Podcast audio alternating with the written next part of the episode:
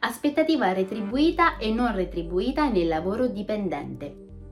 I lavoratori dipendenti del settore pubblico e privato hanno la possibilità di concedersi un'astensione temporanea dal lavoro per diverse motivazioni. L'aspettativa dal lavoro può essere retribuita e non retribuita, a seconda dei casi. È importante sottolineare che il dipendente non può essere licenziato per motivi legati all'assenza durante l'aspettativa. Ma prima di andare avanti, lascia che mi presenti. Sono Ilenia Calabrese di applavoro.it, un portale innovativo che mette a disposizione gratuitamente tantissimi strumenti per aiutare lavoratori e imprese a trovare nuove opportunità nel mondo del lavoro.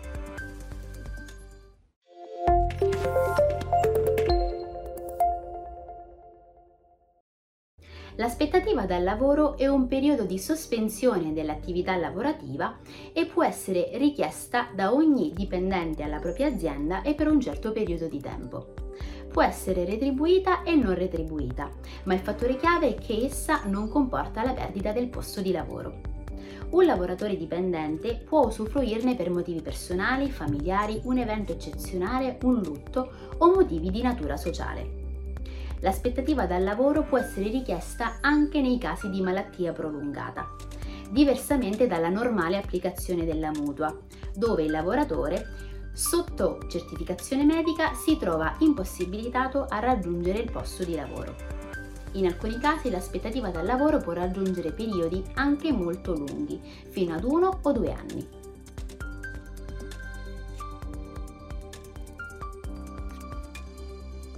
L'aspettativa non retribuita è il periodo di sospensione dal lavoro che il dipendente può richiedere alla propria azienda, con specifiche motivazioni, rinunciando per quel periodo alla retribuzione. La normativa che regola l'aspettativa non retribuita è la legge numero 53 del 2000.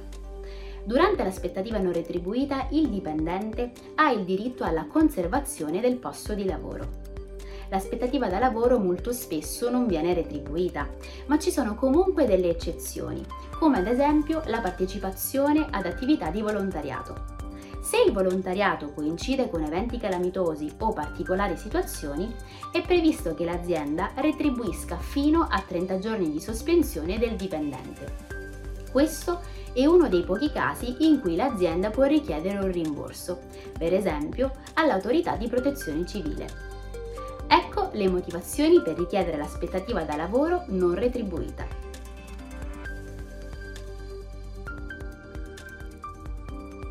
Gravi motivi familiari. Chiamato anche congedo per gravi motivi familiari, è un tipo di aspettativa non retribuita per un massimo di due anni, da utilizzare in forma continuativa o frazionata. Si può trattare di un disagio personale, assistenza o cura per parenti, anche se non conviventi entro il terzo grado. Per richiederla è necessario presentare delle certificazioni mediche che attestino il motivo per la quale si vuole sospendere il lavoro.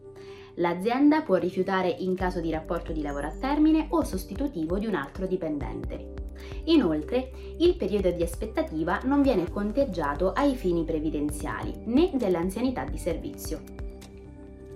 Formazione può essere richiesta da dipendenti con almeno 5 anni di anzianità si tratta di formazione base o professionale e riguarda casi di conseguimento del titolo di studio di secondo grado, diploma universitari, lauree o attività formative che non vengono finanziate dal datore di lavoro. La durata massima è di 11 mesi, mentre il minimo previsto dalle generalità dei contratti sono 150-250 ore per il completamento della scuola dell'obbligo, che in questo particolare caso valgono come permessi retribuiti a carico del datore di lavoro. Svolgimento di cariche pubbliche. Si tratta di lavori in Parlamento, comuni o regioni, consorzi tra enti locali ed enti di decentramento. I dirigenti sindacali provinciali e nazionali hanno diritto all'aspettativa con conservazione del posto, ma senza retribuzione per tutta la durata del mandato, se impiegati nel settore privato. Se invece si tratta del settore pubblico, l'aspettativa sindacale è quasi sempre retribuita. Tossicodipendenza sia del lavoratore che dei suoi congiunti. Il periodo massimo per questa motivazione è di tre anni, se la persona partecipa o assiste un familiare durante i programmi riabilitativi delle ASL territoriali. Anche in questo caso occorre presentare una certificazione rilasciata dal CERT competente. Ricongiungimento con il coniuge all'estero. Il pubblico dipendente, il cui coniuge lavora all'estero, può chiedere aspettativa se la pubblica amministrazione non può destinarlo all'estero. Anche questa non è retribuita. Malattia prolungata. Si deve trattare di malattia prolungata nel tempo il cui rientro non viene stabilito con precisione. Il periodo massimo di malattia previsto è di 181 giorni. Trascorso questo periodo, il datore di lavoro può provvedere al licenziamento anche in base alla tipologia di contratto. Questo tipo di aspettativa non è retribuita. Per la procedura di richiesta di aspettativa non retribuita occorre fare riferimento al proprio CCNL. In ogni caso, il datore di lavoro è obbligato a decidere se accettare o meno entro 10 giorni. Nel caso venga negata, l'azienda deve spiegarne le motivazioni, che possono essere di natura puramente organizzativa o legate ad esigenze di produzione, per cui il lavoratore può essere sostituito e non è possibile sospenderne il lavoro. Se questo video ti è stato utile metti like e seguici sui nostri canali social.